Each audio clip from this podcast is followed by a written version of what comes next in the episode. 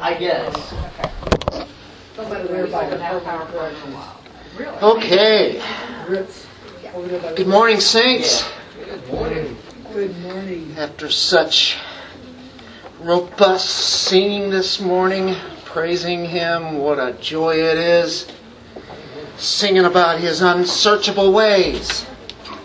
You know, the uh, subject that we're going to be talking about, that we're getting ready to look at today, may be the highest of all of God's doctrines. That's how far we're going to go with this, and it's actually unfathomable. But uh, that's what we're uh, going to try to understand as much as we can, even though it's unsearchable. We are in the midst of uh, what could be called a mini series as uh, we take a really good look at uh, this doxology uh, right at the end of Romans 11 uh, 33 through 36. We began last week in verse 33. Uh, doxa, doxology, it means glory. Certainly, this passage is one of the most glorious praises in all of the Bible. Each phrase, every little word, every letter is voluminous as we take a little bit of time to stop and smell the roses. It's beautiful there where we're at. After we had studied 11 chapters of high, high doctrine, and then we finished it with that uh, course out of 1 through 11 is 9 through 11, that high doctrine of what about Israel, and uh, of course we grazed through all of that that God had given us, and uh, we have to be in awe of God with all of this tremendous truth that He has given us. Uh, God worked through Paul, inspiring him to pen down these amazing, brilliant uh, words that are put in this epistle to the Romans. This is absolute deep theology, and uh, we we dare to go there. Uh, God has revealed through Paul a lot of things that only God's people can understand, of course. And after we see that, after we see 11 chapters, how can we not just stand back and say, Oh, the depths of the riches, the knowledge, wisdom of God. How unsearchable are His judgments and unfathomable His ways, His methods, the way that He does it. It's so profound, we cannot fathom all of this. It is deep. How can we ever get to the far reaches, to the highest dimensions? How can we do that? We can't. These doctrines are so immense. We sometimes don't know what we really have in our hands when we're reading the Bible. And it is dynamite. It's so powerful.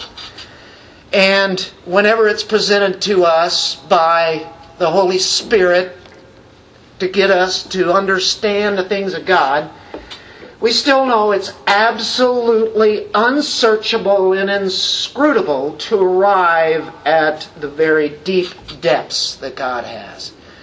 It takes an eternity to get there. How about that? Uh, yet we want to glean from this passage. It's a little small section, 33 through 36. Again, today we're on verse 33.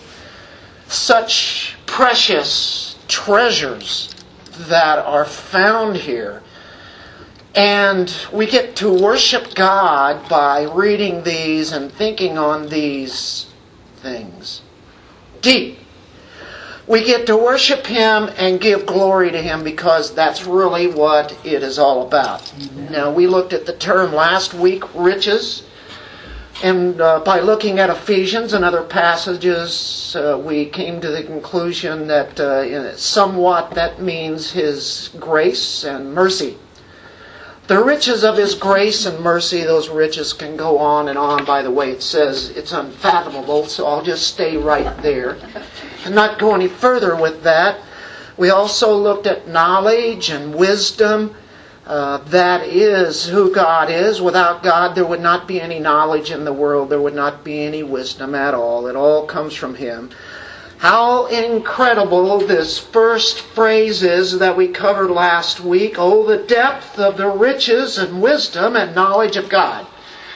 That is just full of powerful revelation of God there, isn't it? It's tremendous about his attributes when we look at the attributes of God. We sang a lot of those this morning. We sang about our great God. We sang that uh, Psalm 139. And this is praise, folks. This is the highest kind of praise that it's about. Uh, we are people who are not glorified, and we come show, so short of really giving Him glory.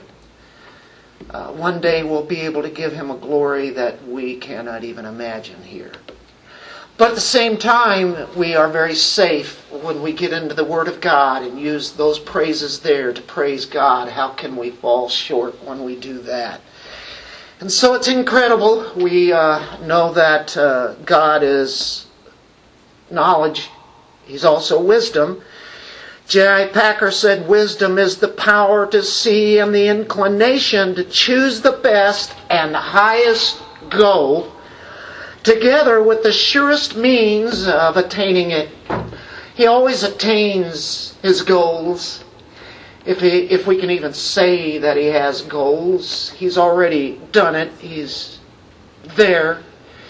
But we admire God for this knowledge and wisdom for it is something that goes way beyond our thinking, but He actually shares His wisdom and knowledge with us that's called communicable attributes. It's amazing that He would give us knowledge. It's why we have so much technology today.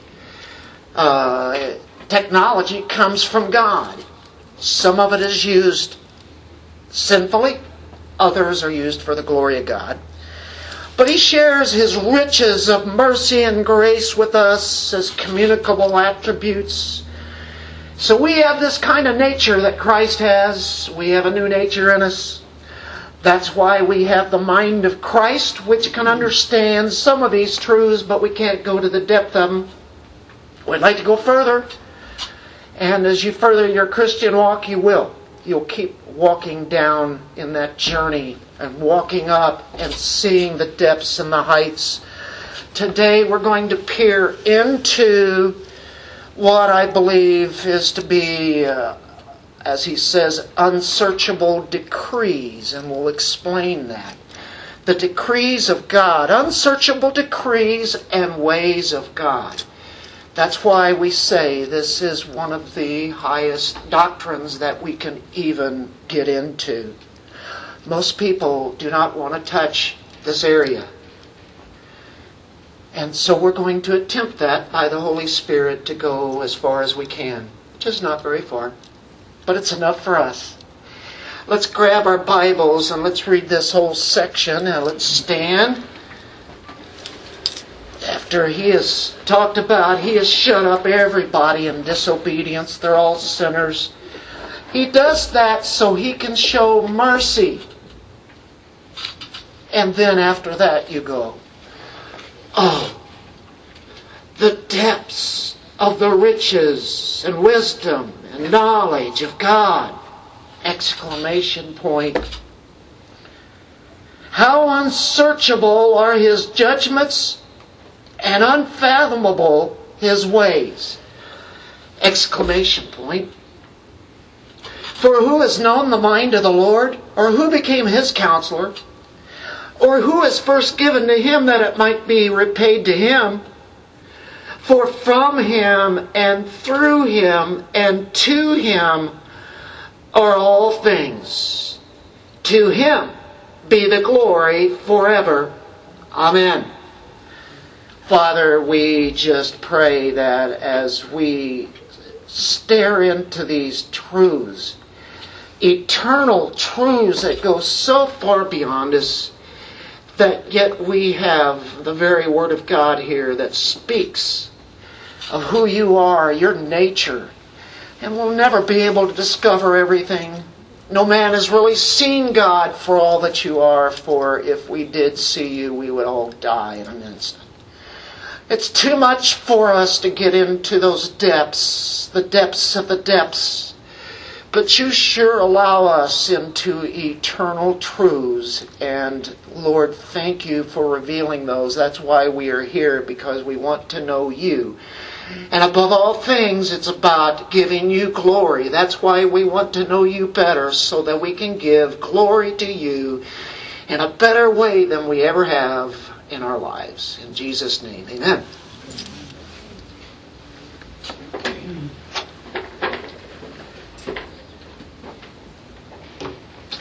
Uh, we're getting near the end of Romans 11. I just don't want to leave there. That's why I'm hanging around there. And I think we would all agree it is awesome. You know what the chief end of this sermon is? To glorify God. And if I have not studied and prepared for this and been joyous all week in getting into these deep mysteries and truths, and treasuries, um, if I didn't do those kind of things, then I wouldn't be failing you in really getting to the very glory of God. That's what this sermon is about. Every message, every sermon that we do is to glorify God. Because everything is to do that. That's all of us. Even doing the most mundane things eating, drinking, washing the dishes, whatever it may be. That's all about the glory of God. Now, this subject that we're getting to look at, like I said, I think it could be the highest of all of God's doctrines. It is all about Him. And I know if you're out there waiting for some felt needs to be met, it's not there today. It's all about God. It's all about Him. That's what we're here for. How better, how much better could it be for all of us to glorify God by studying and recognizing decrees of God. And you can say, boy, that sounds like a seminary term. Well, actually, it's very basic, but deep. Because the decrees is what God does in all his dealings. Not just with man, but throughout all the universe. For his glory, the decrees are there. Uh, the decrees means that God orders everything that happens. He orders it up. He's the one that does it. Everything. He ordains it all. That is the idea of decrees. He ordains it all to happen. What could be of more importance? What more things could be more important than that? That what God has done what he desires to do. Why is it that preachers of our day do not speak about these things? Why is it that I never heard about decrees whenever I went to Sunday school? Whenever I was eight years old, why didn't I know about decrees? I never heard the word. Why is it that I didn't hear about decrees of God whenever I went through junior high and high school and then in college? I never heard a thing. I never heard of the thing of decree. I didn't know what it meant. Decrees of God? What is that? And so it was many years later, after my college years, that I realized this idea of the decrees is way beyond my thinking. But yet I wanted to know what kind of it means because I started to find out some of the greatest theologians that have ever lived always talk about the decrees of God. How can you miss it? How can, I would say, I would venture to say 99% of our pastors here in this city that we live in probably have never ever spoken about decrees of God. I could be wrong, but I don't think that be. I'm not even so sure that maybe you guys have been other churches have ever heard of decrees. It's possible, but not likely for most. And you'll know whenever we do the uh, confession of faith that you'll notice that we touch on decrees quite often and explains what decrees are. And so we want you to all know it's meant for little children all the way up through the people who just had birthdays and went into the ancient realm. it's always good to know that, study it. Um, it's so high and it's so lofty. Why would you omit that, which is some of the most basic things about God? The Westminster Confession is so good on this, and uh, our confession basically is the same thing there. Um, when Zach put that in a way, it was to be understood by, by us all, be taught to kids and uh, adults alike. And this is something will sound familiar. It probably sounds like Scripture. The confession really sums up Scriptures in just a few short paragraphs sentences. We say them, sometimes we'll say a whole sentence, and it's like two slides worth. Isn't that just like the Puritans? Uh, this will sound familiar. It is a summation of Scripture, but this comes out of the confession. God, from all eternity, did, by his most wise and holy counsel, you've heard of the divine councils? it's put in a way that humans can understand. The divine councils is absolutely the whole Trinity. And if we may, it's like they get together. It was never in time, it was never in space or in history. It was outside of time, but it's like the best way we can think about it is the triune God gets together in their councils.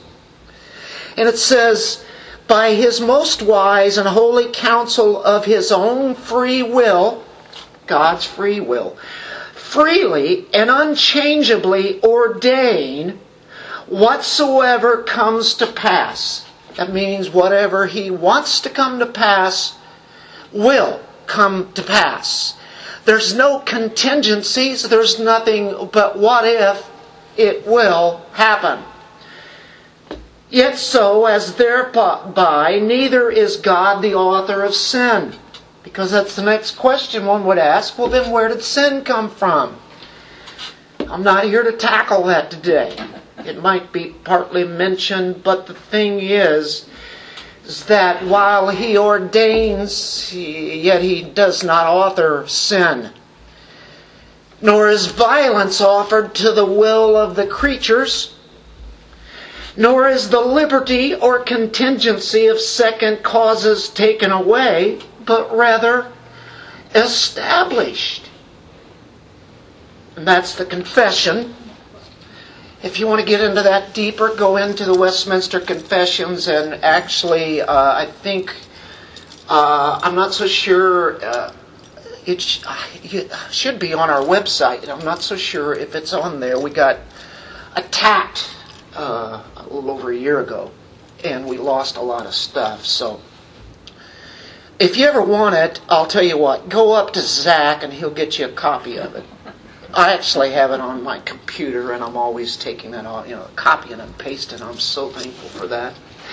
That's how I put it on the bulletin there and such, and it winds up on the PowerPoint. Uh, that being said, the thing is, is those truths are really precious, aren't they? So when we say those things, it's not foreign to you guys because we've already taught on it. We were in Romans 9 and we could not miss the decrees of God. And you're probably still saying this is way over my head.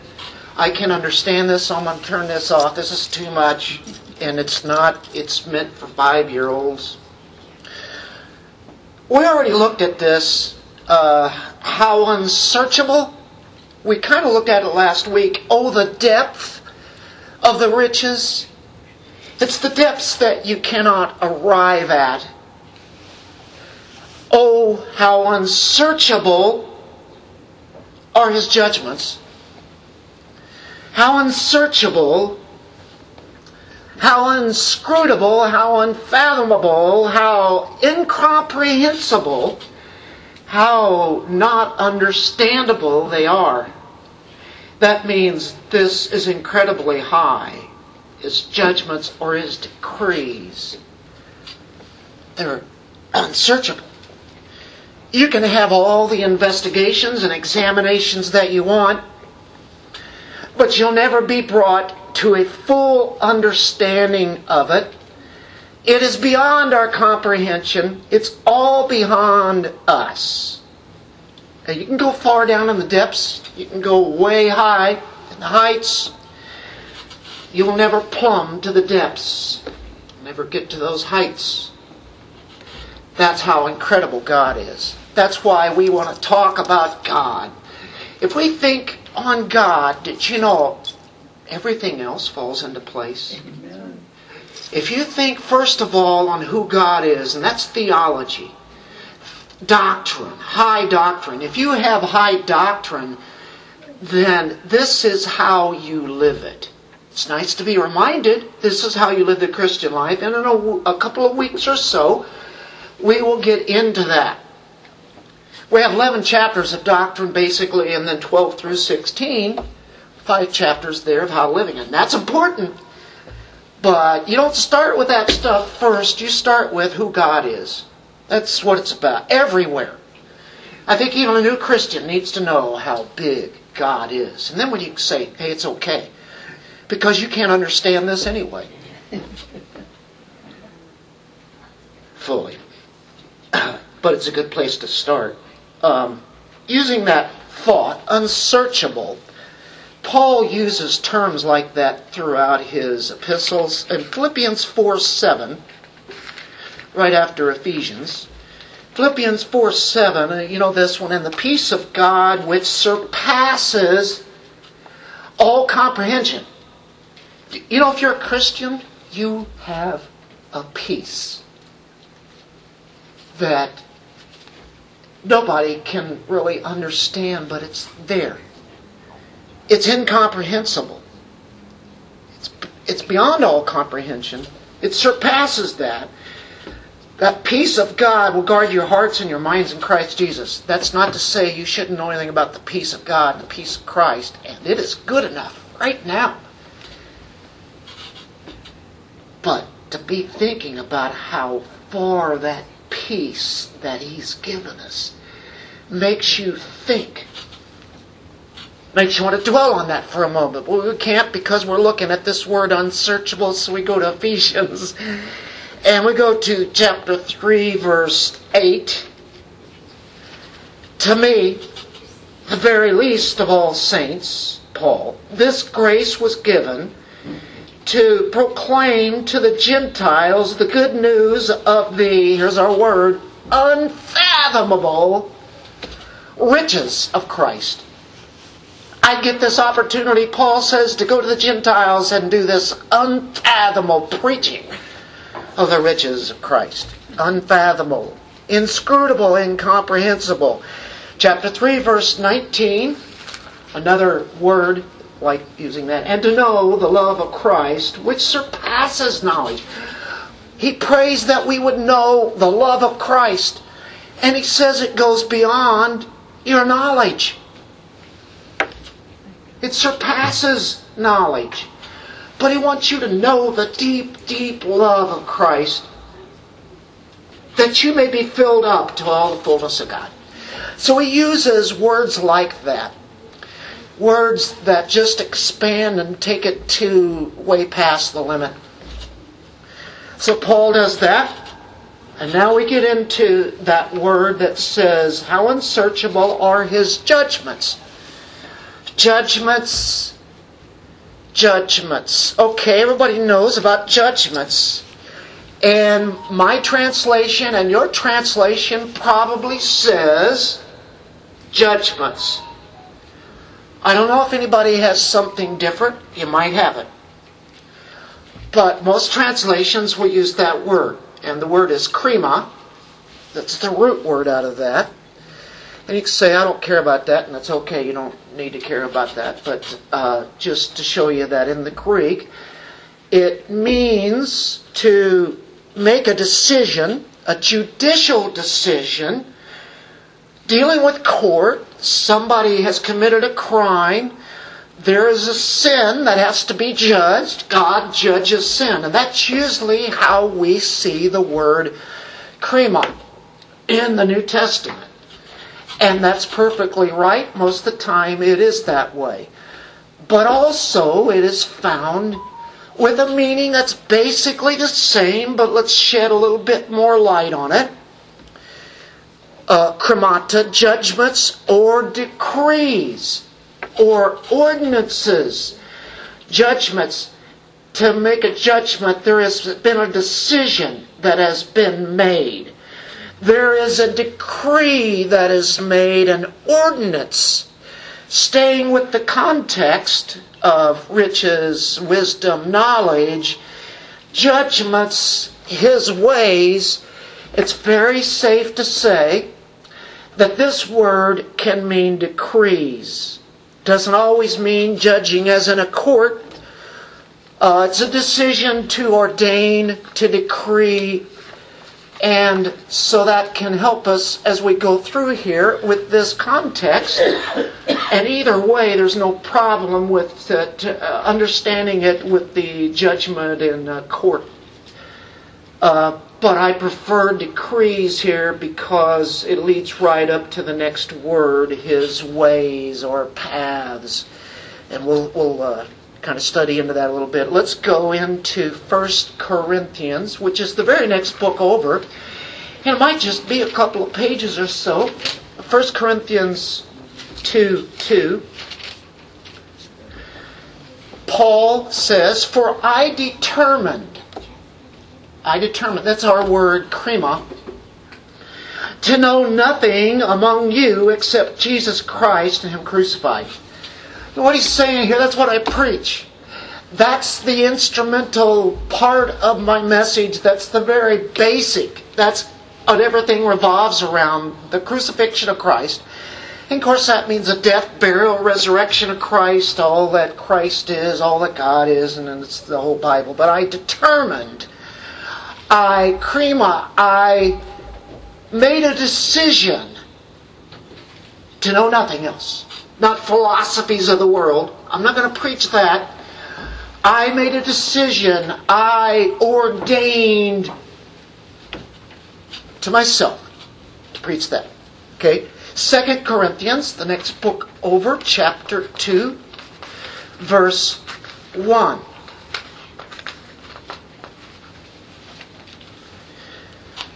But I determined, there's our word again, this for my own sake, that I would not come to you again in sorrow. I ordained, I determined, I made a decision, I decreed that I was not going to come to you in sorrow again. As he wrote to the Corinthians, there were a lot of things that had needed to be taken care of. And he says, I've now ordained that I'm not going to come like that to you again. I determined. I do you see how that word works that way?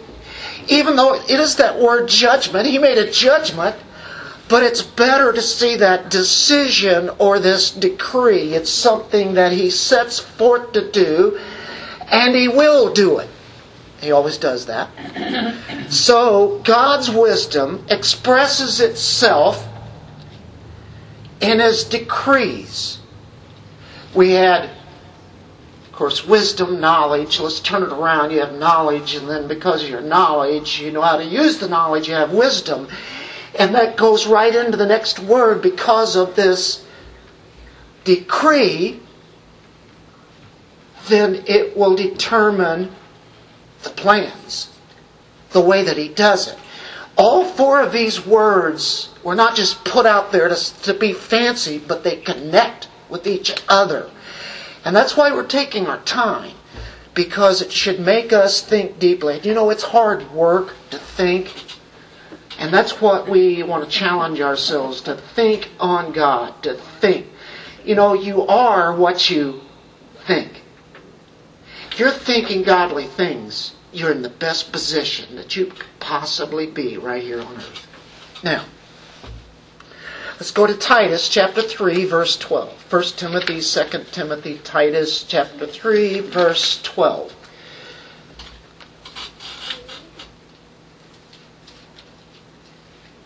When I send Artemas or Tychicus to you, be diligent to come to me at Nicopolis, for I have decided to follow Jesus. I have decided.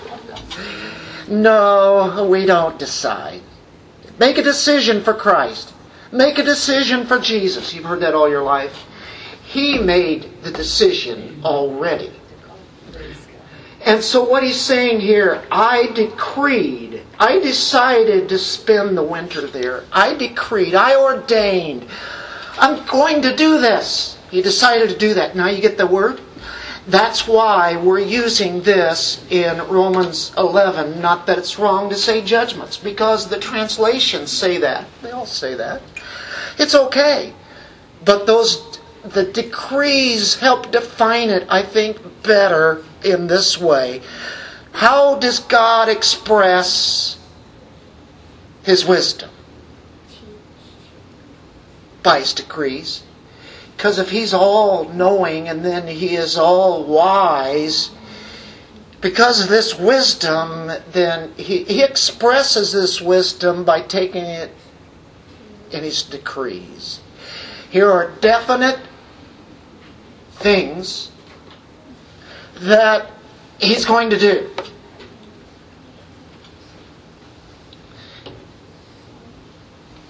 So those those two words, knowledge and wisdom, they're actually potential. You can have knowledge and wisdom, but not ever put it on display or use it.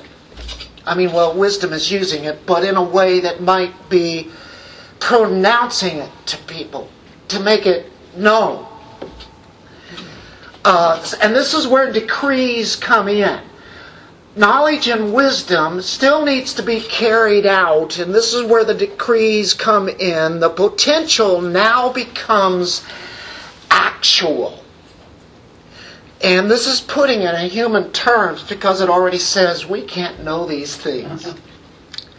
The potential becomes actual as God expresses His wisdom in His decrees.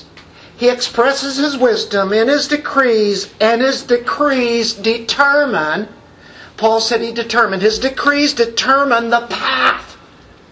The decree determines the path or the method or the way. Does your translation have the way? I have way. That He's going to do it and throughout human history. And we can look back through human history and we can see how God has done such things. It's incredible. How unsearchable are God's decrees? You like that? How unsearchable they are. Think about this. Okay, these are things that are unsearchable. You ready? think about these that they're unsearchable. Going into deep things, but it's unsearchable. Think about what God allows. Why did God allow evil? And like I say, my point isn't to try to do an exhaustive search on this if God is perfect, people would ask, why would He allow sin to come into this world? Why does He allow evil? Why does He allow sickness? Why does He allow death? All those bad things because God is good. God is gracious. God is merciful. God is love. And yet, if He is God and He has all this power, why on this earth do we have sin? And you know what? I have attempted to give reasons before, and some of them are okay.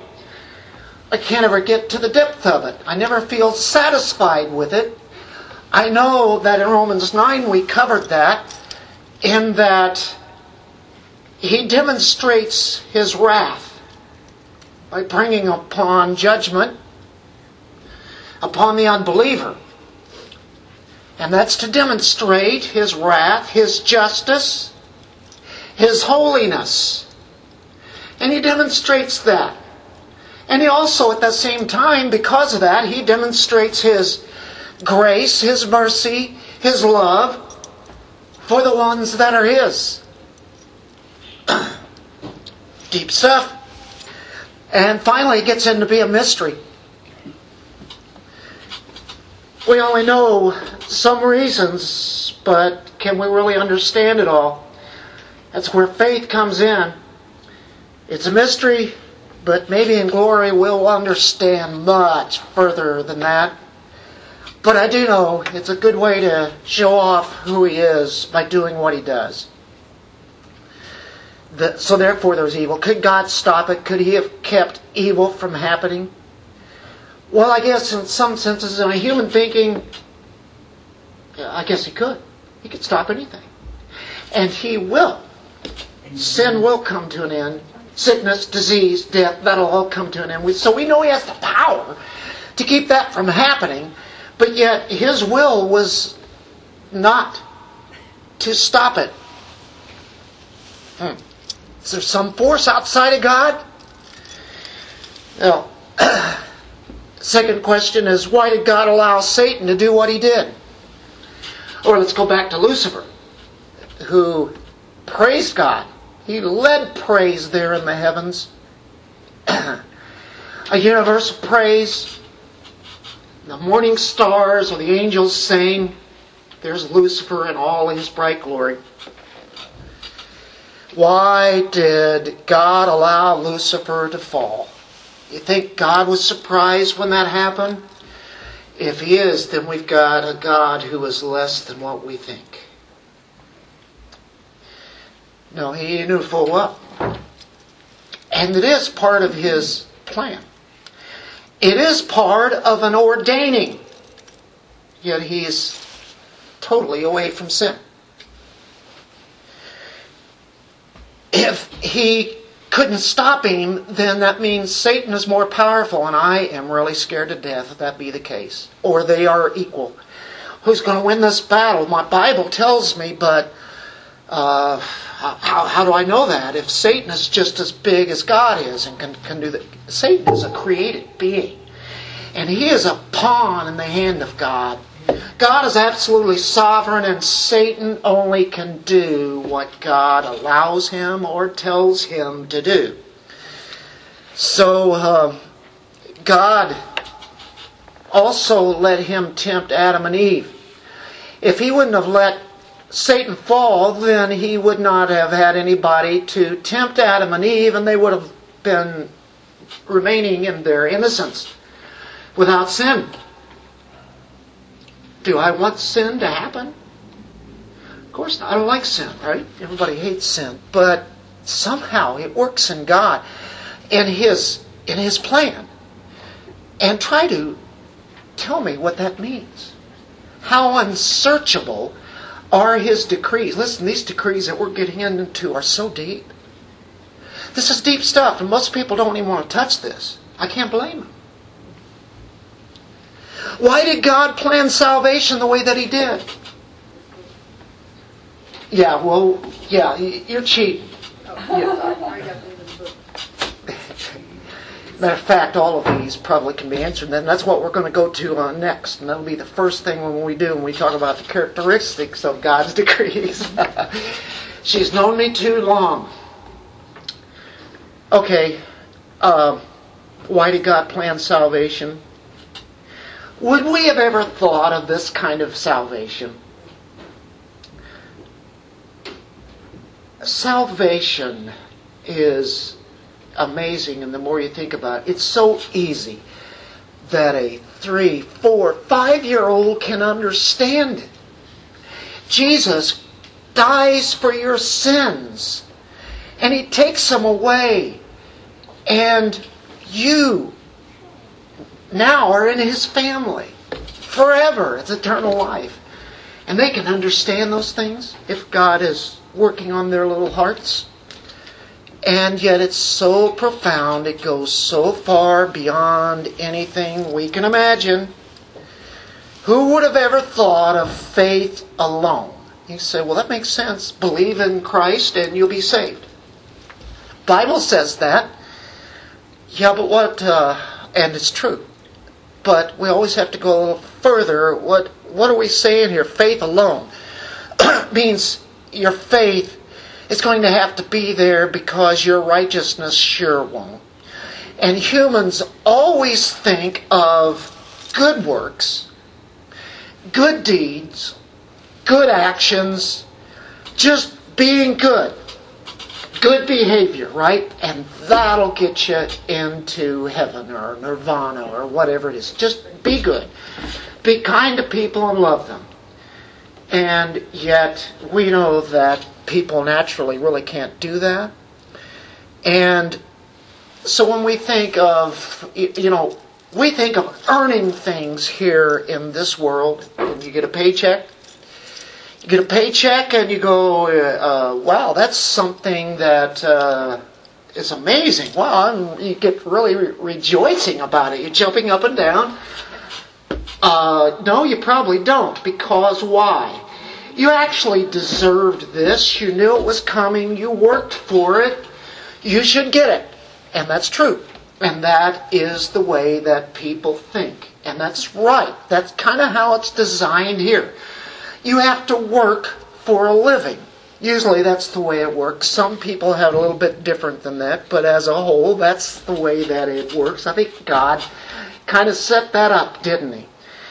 But um, yet it's unsearchable to us because we have no good works, we have no good deeds. There's nothing about us at all that God is attracted to. We don't resemble God whatsoever in anything that's good because Jesus said there's only one who is good, that being God. So, what do we have here? Well, we have a plan that is based upon God's love, His mercy, His grace. No one is good, but He can apply that because of what He did, sending His Son to the cross to die for the sins. Nobody would have thought of that. Nobody here would have ever come with that. And it's His righteousness that's going to be put on you because you have no righteousness. And if you said that to many people today, they would say, hey, hey, hey, stop that. There's some good things about everybody, right? Talking about salvation, there's nothing, there's nothing, no one good. So we move on. The next one is, what about election or reprobation? And a lot of that we, we understand with what God has given to us on that. And there's a lot of things in there. We can go through all the scripture. That's not what our point is. And, uh, that was part of Romans 9. You read Romans 9 and you go, uh, Jacob and Esau and such. And you go, how unsearchable are his decrees.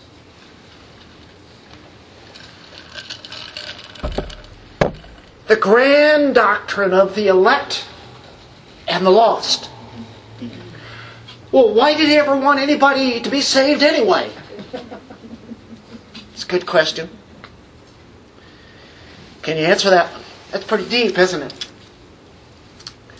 Well, I know. For his glory. but look at the ones that he does choose. Look at them. Just look around. Who in the world are we? We're nobodies. Well, unless you're a positive thinker and say, I am God. uh, what, what about this? What about this election and reprobation? Jacob over Esau. We saw that in Romans 9. What does Paul say? He gives you all the aspects, the doctrines, the truth on that. He goes to expansive uh, descriptions of it. And you know what? Here he says, How unsearchable are his decrees. How far could he go with it? God chose the Jews. Why did he choose the Jews? Well, somebody might say, well, if he didn't choose the Jews, then he, it's like, okay, why didn't he choose the, what, the Russians? Actually, a lot of Jews are Russians. why didn't he choose the Eskimos or go on and on with crazy things there. The Jews were small in number. They were really, they were real, at one time they didn't even exist. God, uh, because of Abraham, started the Jewish race. So why did he do that? What a decree he has here. Why didn't he start with a nation, an empire? You know, why didn't he take the Assyrians and use them to get to the rest of the world, right? You would think God would first save, let's say, how about the Gentiles, the Romans? Why not save a Roman governing authority? Or how about the Greeks before them? How about Alexander the Great and the great rulers of that time? Why didn't he take those Greeks and all their philosophy that they had and use those guys to get to the rest of the world? Why didn't he do that? Because he never decreed it that way. Do you think the thought crossed his mind? I don't know. But that, that's not what he had in mind. So probably not. Wasn't his decree, wasn't his will, was it? All the philosophers, the government authorities that were existing at the time of Christ and Paul and such. And you know what? They were called the influencers. You hear that today? You have the influencers on social media. The influencers were the philosophers, the ones who communicated. People looked at them with great respect and they wrote books. And they wrote books, and people were just amazed at all the things they came up with that they couldn't even understand. Because there was no understanding, it, it was man's wisdom. Uh, but you know, if they could, if he'd come to them, then they could have influenced the common people. That's the way that we would think. Start from the top down, and then you can go to those guys. You wouldn't start with people that know nothing. But God chose the foolish things of the world, as he says in Corinthians. Not many mighty, not many noble. You see, his ways are not our ways. You know what he did? He, he sends Paul to Corinth. It's a major city. It's a major seaport. You know what that means? The despicable, the off scourges of society go through there. You think of uh, sailors and such with all their despicable language, the drunkenness and all the things that go with that. And uh, Paul was sent there to bring forth the gospel. Would you have ever thought of that? Oh no, don't go there.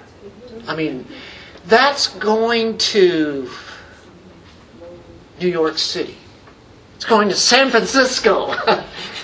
don't have to think very hard. It's going to Seattle, going to Miami, Vegas. All right, everybody knows that. Sin City, right? Yeah. Chicago. East St. Louis, right? That's that's Corinth. It's all wrapped up with all of those kind of cities into that one. What about election and reprobation? That's what he did. He had the uh, he had the elect there. How about Rome? He always wanted to go to Rome. Only thing is, it's kind of funny. Paul wanted to go to Rome, and God says, and he went for years. Went to these other places, but his whole destiny was Rome. You know, that's the capital of the world. Why wouldn't you go there? Paul was even think, and you know what? He did wind up going there. But God did it much later in his ministry. And it was through being arrested and put in prison. That's what God did. Does that make any sense? God ordained that. That's a decree. I don't think anybody here would disagree with that at all. Matter of fact, I think even the modern evangelical church would say, yes, that was God's will. And Paul, the way that he got saved, that was God's will. Because Paul, who was Saul, was not looking for Christ to enter into his life. He tried to kill those people, persecuted them. God's decrees. So why would God use Saul of Tarsus? that he would become a Christian and an apostle. And this is what God does. This is his decision. He is free to decide those things that seem so opposite of what we would do and what we would be about. Admit it. There's not one person in the world ever would have ever come up with any of these things. Oh, how unsearchable are his decrees. Does that make sense?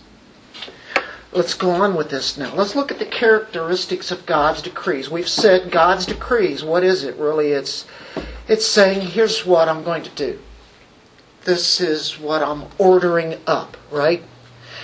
Now, in the times that we live in, it's probably any time in human history, but in the times we live in, and in the modern evangelical church of our day, I know I say that all the time, the glory of God is not the main thing.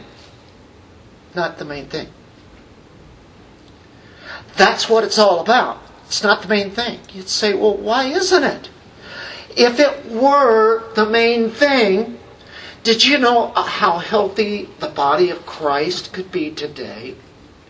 That people would actually have a hunger and a taste for it. You know, when you give some people a taste for this, and they can't help but want more. But to acquire that taste, sometimes it takes a brave act to swallow that because people say, "Oh no, I could never get into that. Uh, that's that's just too much. Can't do that." It's really about the needs of the people, and that's why you get these 20 minute, 30 minute sermonettes. They really sound good to people. It's really the tickling of ears. It really doesn't have anything to do with the gospel. Uh, it's about our happiness. And if we're not happy, then we move on, right? Uh, that's really what people want. I think more than anything, because even the Hollywood stars and the, the people that buy these $20 million homes, cars to fill up their garages that are cars that are souvenirs and antiques and worth thousands and hundreds of thousands of dollars. They've got money that just doesn't stop. It's almost unfathomable. And yet they're not happy. They're looking for the next million to make them happy. And then they get that, and what do they want? They want another million. I think in these days it's almost like another billion. You know, it's million doesn't say it anymore. So, uh, even when we say we're thankful for salvation, sometimes, and we should be, it's biblical and we are to be doing that. My, my, that's the absolute truth. But sometimes we focus that on ourselves. Jesus saved me. And that's really all we get past is that. Jesus saved me. I'm, I am now going to go to the kingdom and it's I, I, I, I. And it's important to feel good and have that happiness as, as Christians. And you know what? It's so man centered today that, and, and it always has been, we always will lean towards the man centered thought rather than simply for the glory of God. Have we ever done that? It's all about the glory of God. Why did God create the universe? Here's a man centered thought, and you know what? There's some truth to it. God created this earth. It's so beautiful. It's so amazing. And He's given us all of these riches and the minerals, and He gives us oceans, He gives us beaches. I love that. He gives us mountains and He gives us snow. If you don't like that, then hang around for a day or two in Missouri and you'll watch it melt. It's great to see that melting snow today. I'm so joyous about that, you know. And uh, you know what? Um, God gave us a beautiful environment. No other planets have the environment that we have, and He made it really good for us. Now, Christians can say that, and you know what? Right? But why did He create the universe? So that we would have a great planet to live on? Well, uh, somewhere down the line that comes into truth, yes. But Psalm 19:1 gets our thinking correct. Everybody knows Psalm 19:1. The heavens declare the glory of God. This is the characteristic of God's decrees. It's about the glory of God. The decrees that are so unfathomable, what do they do? They declare the, the glory of God. That's why you have the doxology. Because when we say decrees, it takes in all of these things we have mentioned, plus who knows how many more. Why did Jesus come into the world? Well, I think we would say the most obvious, which is absolutely true, and it's in Scripture. Jesus Christ came to save sinners. And we talk about that all the time. Is it right? Oh, sure, absolutely. But really, I think we're so self centered and subjective that we don't go beyond that and we forget about the glory of God. Here it is. The universe exists for God's glory. And it should always start with His will and His glory. The heavens declare the glory of God. Why do we always think, Jesus saved me? Yes, He does. Don't forget it. Tell people about it. Scream it out. But always be putting the glory of God in there some way. That's where we start, and that's where we end. And we came into this somehow, and there is no glory that we have to be a part of this. And so, therefore, it goes far beyond my intelligence or my faith. I decided. That's, that's a despicable gospel thought. Just takes away, steals glory of God. Because He did it. Now, that the characteristic of God's decrees, what is it? It's number one, for God's glory. I mean, uh, that makes sense, right? Number two, it's eternal. So therefore, we can't even, the best way we can do it, and I said it before, the divine counsels happened as he came up with a plan. As mankind is in sin, and it doesn't take him by surprise, in this story, he's going to send his son, his only son, the Son is agreeing with this. The Holy Spirit is agreeing with this. These are the divine counsels. And at some point, because of the sin of mankind, God is going to send to earth His Son to die for His people that He had given to His Son so that their sins would be taken away and the righteousness of Christ would be put on them that someday that they could spend eternity with Him, have eternal life. To think of decrees being made in time and space, we can even say before the foundation of the world, and what do you have there? Well, you don't have time. Uh, can our minds search anything else out? Can you get outside the realm of time and think? You can. It's all linear. But God is eternal. There's no past, present, future to God. It's all part of that, and that's beyond our. That is high, isn't it? That's inscrutable. Uh, we can't understand it.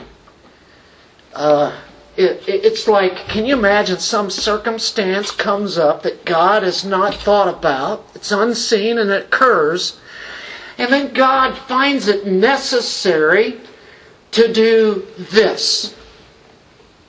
See, all of these things have already been thought out by God. You can say, well, wait a minute, that makes us robots. No.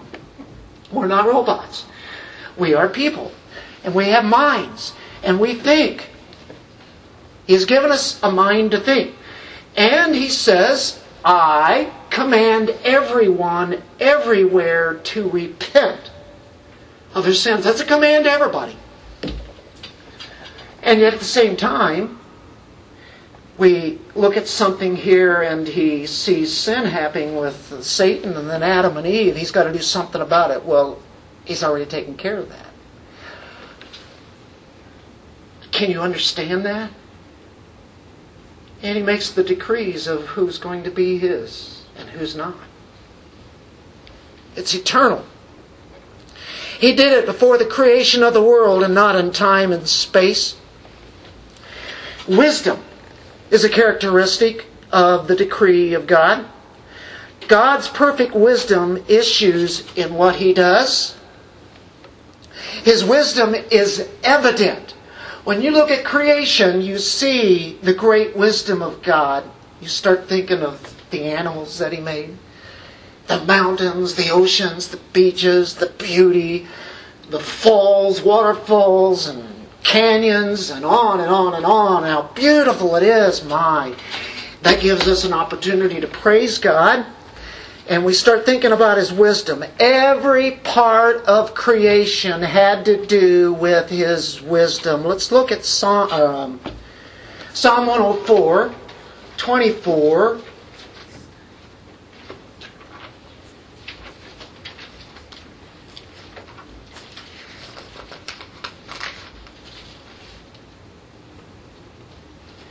How numerous are your works, O Yahweh! Exclamation point. In wisdom you have made them all. The earth is full of your possessions. How numerous they are.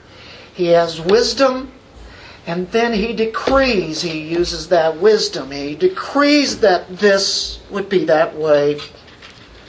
It's evident in every part of creation. Number four, he has the freedom to decree, he has freedom of the will. It's His will always to do good. God's freedom is infinitely above the creature. Mankind today has a problem that's come along in the last century, and it's called the free will of man. I think it's always been there with man, but we have really had it taught to us in schools, that kind of philosophy uh, God's free will always goes over any other kind of freedom. I will say there is a freedom of the will, in a sense, as defined by Jonathan Edwards. A natural man has a free will. He can choose, he will always choose what his inclination is according to his nature. And we know that a man's nature cannot choose God. He will never choose God. He will not because he cannot. And so he always chooses things that will not give glory to God. And people will say, well, they have free will. Well, they have free will to choose those things that are not glorifying God. And that's their capacity. That's as far as they can go so therefore, there is a free will for them to do that, but they do not have the free will to choose Jesus Christ. They cannot. God has to do a work in them. But see, God has free will. He has the freedom to choose, the freedom to ordain completely. He has the freedom to decree one thing and not another. He can do that. That's part of being God. That's what's the beauty of the glory of the decrees of God. Number five, they're absolute, unconditional are the decrees. Whatever he does does not depend on any condition that may or may not come. Never depends upon that.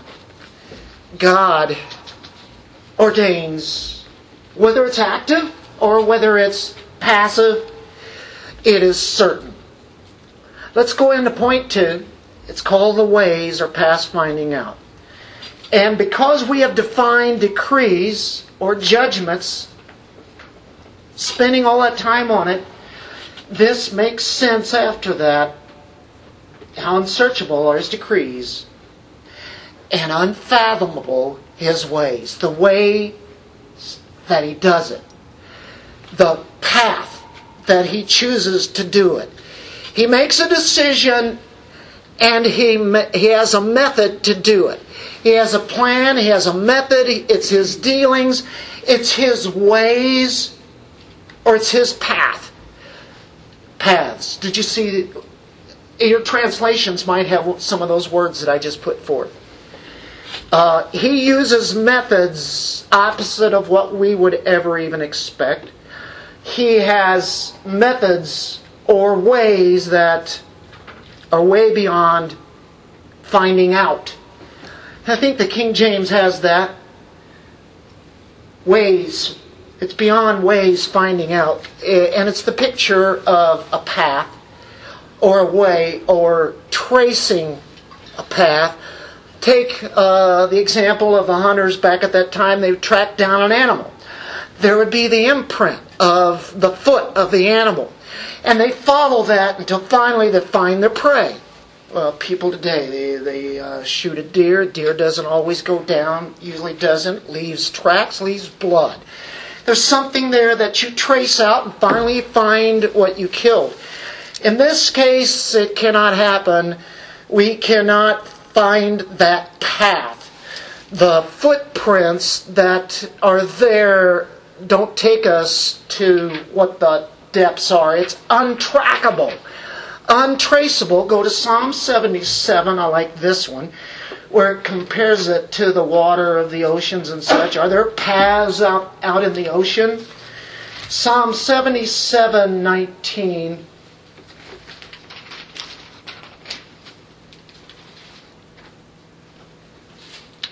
Your way was in the sea, and your paths, there's the word, in the mighty waters. Do you see way? Waters are paths. But your footprints were not known. You can't find footprints out in the ocean of the ways that maybe somebody took a path, right? A path, a, a way, and it compares it to the sea. We cannot know the his ways. We don't know his ways in that sense. God does not always act directly. He does it in indirect ways. He does the opposite.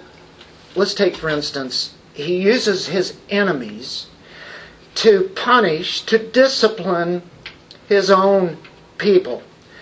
Sometimes he does an amazing work, and we've been studying on our Tuesday night study Habakkuk, and uh, God says, You will not believe what I'm about to do. You're going to be amazed at my work. And his work was that he's going to bring on the Iranians, the Iraqis, and just punish his nation and destroy Jerusalem and the temple and lead many of them out of there and take them back to Babylon. That is God's ways to destroy his people, at least for a time being, temporarily. He raises up a pagan nation to destroy his own people. That's God's paths, his ways, how unsearchable. He uses unbelief of the Jews, as he says in Romans 11 to bring the Gentiles to salvation who were wicked, despicable, evil people. The Corinthians, the Romans, name any city out in the pagan world. And he used the Jews and their unbelief and then takes it to the Gentiles. And then the Gentiles in the future will be used by God to make the Jews jealous and he saves the nation. He used Gideon. Gideon had an army that he could use of 32,000.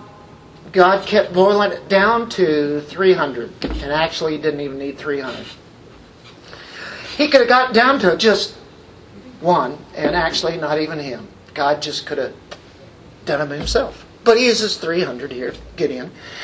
Uh, a trumpet in one hand, and a pitcher with a lantern in the other. That's how they defeated the enemy of thousands and thousands. Isn't that amazing? Isn't that amazing? Uh, the footprints of God. Abraham was a pagan, worshiping pagan gods. Uh, he used Abraham in a way that is the strangest thing. Uh, he did not have Abraham. Abram meant father of many. That's how he walked around for decades. Father of many. Father of many people would ask him, Oh, well, how many do you have? have any. And then God changed his name to Abraham, father of multitudes. And he had Ishmael, So he, they would say, "How many? How many do you have?" One. And then God waits till he's way past the age. Who would have thought of that? That's craziness. No, it's not. It's God's decrees because he thinks a lot differently than we do for a lot of reasons. Moses, it was like 80 years old when he decided to use him. He had been on the backside of the desert for 40 years.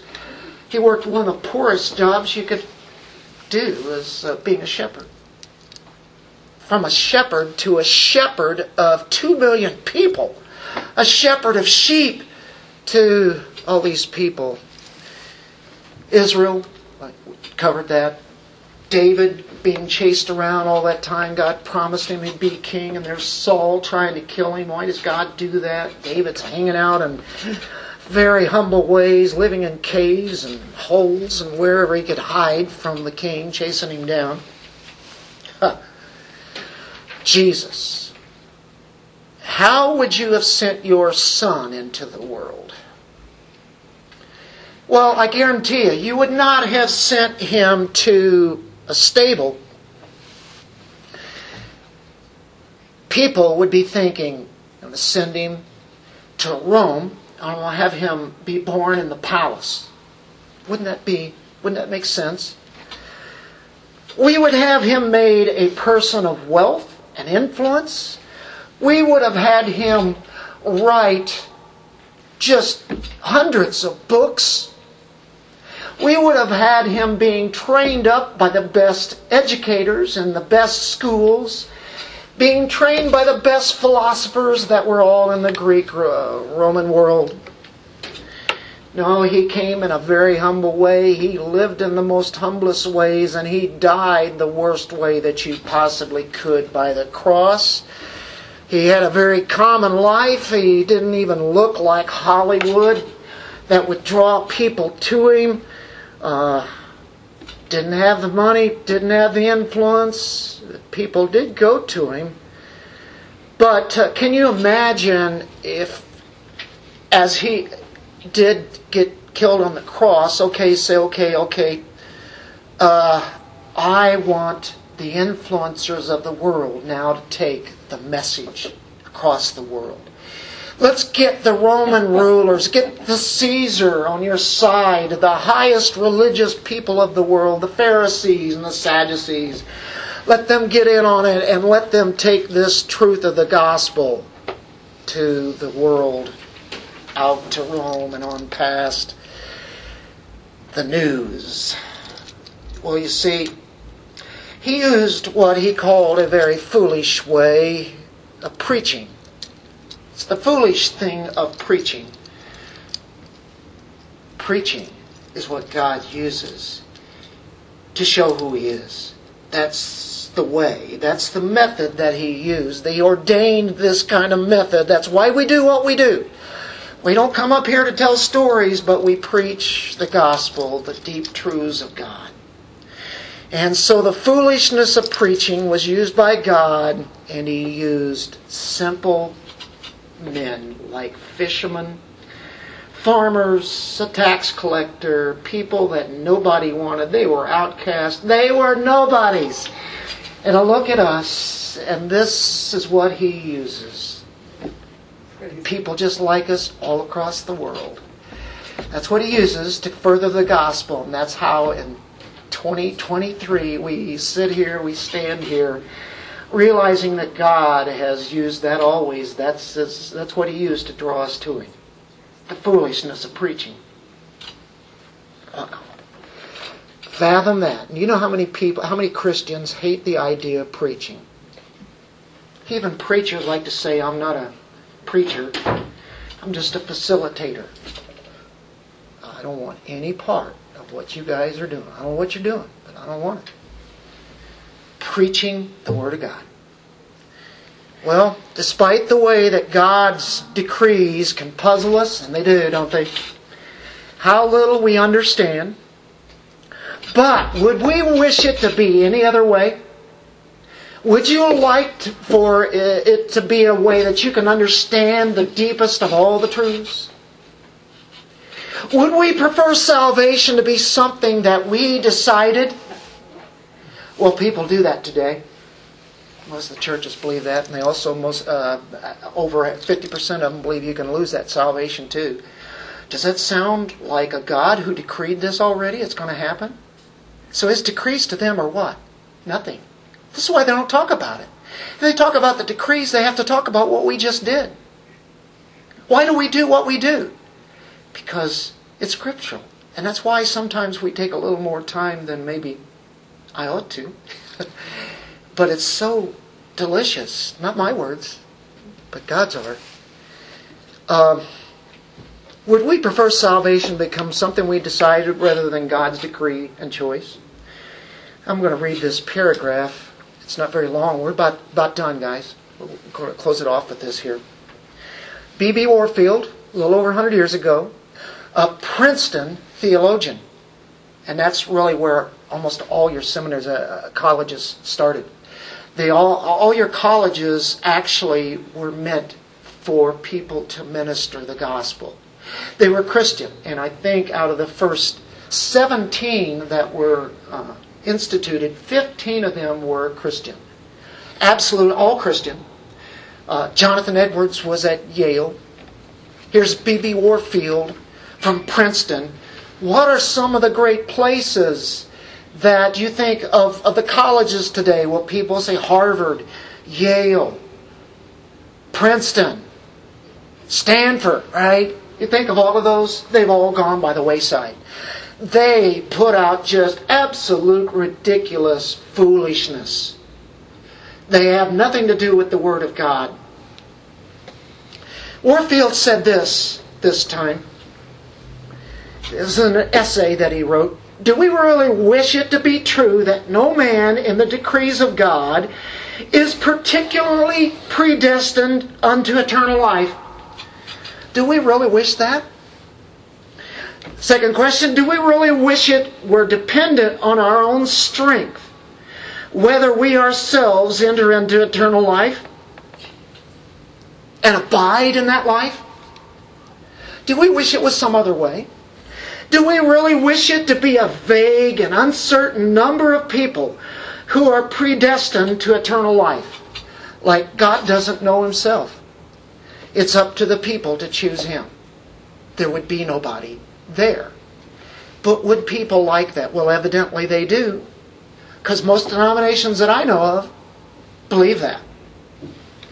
Do we really care little or nothing whether it be the everlasting arms or mercy our own, or our own weak arms that we rest on in our own lives?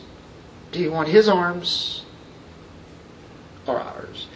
Do we really want to doubt that God's people are particularly and unchangeably designed to glory and their number is certain.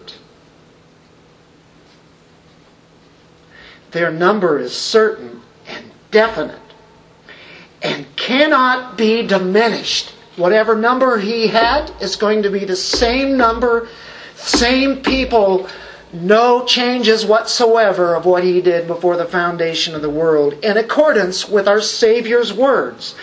That's Jesus. He said, They shall never perish and no one is going to be snatched out of the Father's hand. They have been given to Christ from the Father, and He will lose no one. Would we want it to be any other way? People that believe in losing salvation do. Everything we've talked about decrees, much of the people saying they believe in Christ today would not want these things. It's up to you. What have we just done to God? Wow. But better than what Warfield said, God from all eternity did by the most wise and holy counsel of his will freely and unchangeably ordain whatsoever comes to pass, and better than that is this how unsearchable are his decrees, and unfathomable his ways. Father, great God, you are a holy God. We are in awe. It doesn't start with our needs, our happiness. It starts with who you are. And that helps define who we are. And Lord, if we trusted in you, our esteem is in Christ, not in self. But if we have not trusted in you, Lord, we've not trusted in Christ's work, then we find our happiness in our own self esteem. And Lord, that is sad. Because that happiness will never be found. There is true joy in Christ, and Lord, I can't think of a better place to be than with your people and talking about deep truths that actually go way beyond our thinking, but you've given us enough in the Word of God, with your Spirit of God, to understand these deep things because you've given us the very mind of Christ. In Jesus' name we pray. Amen.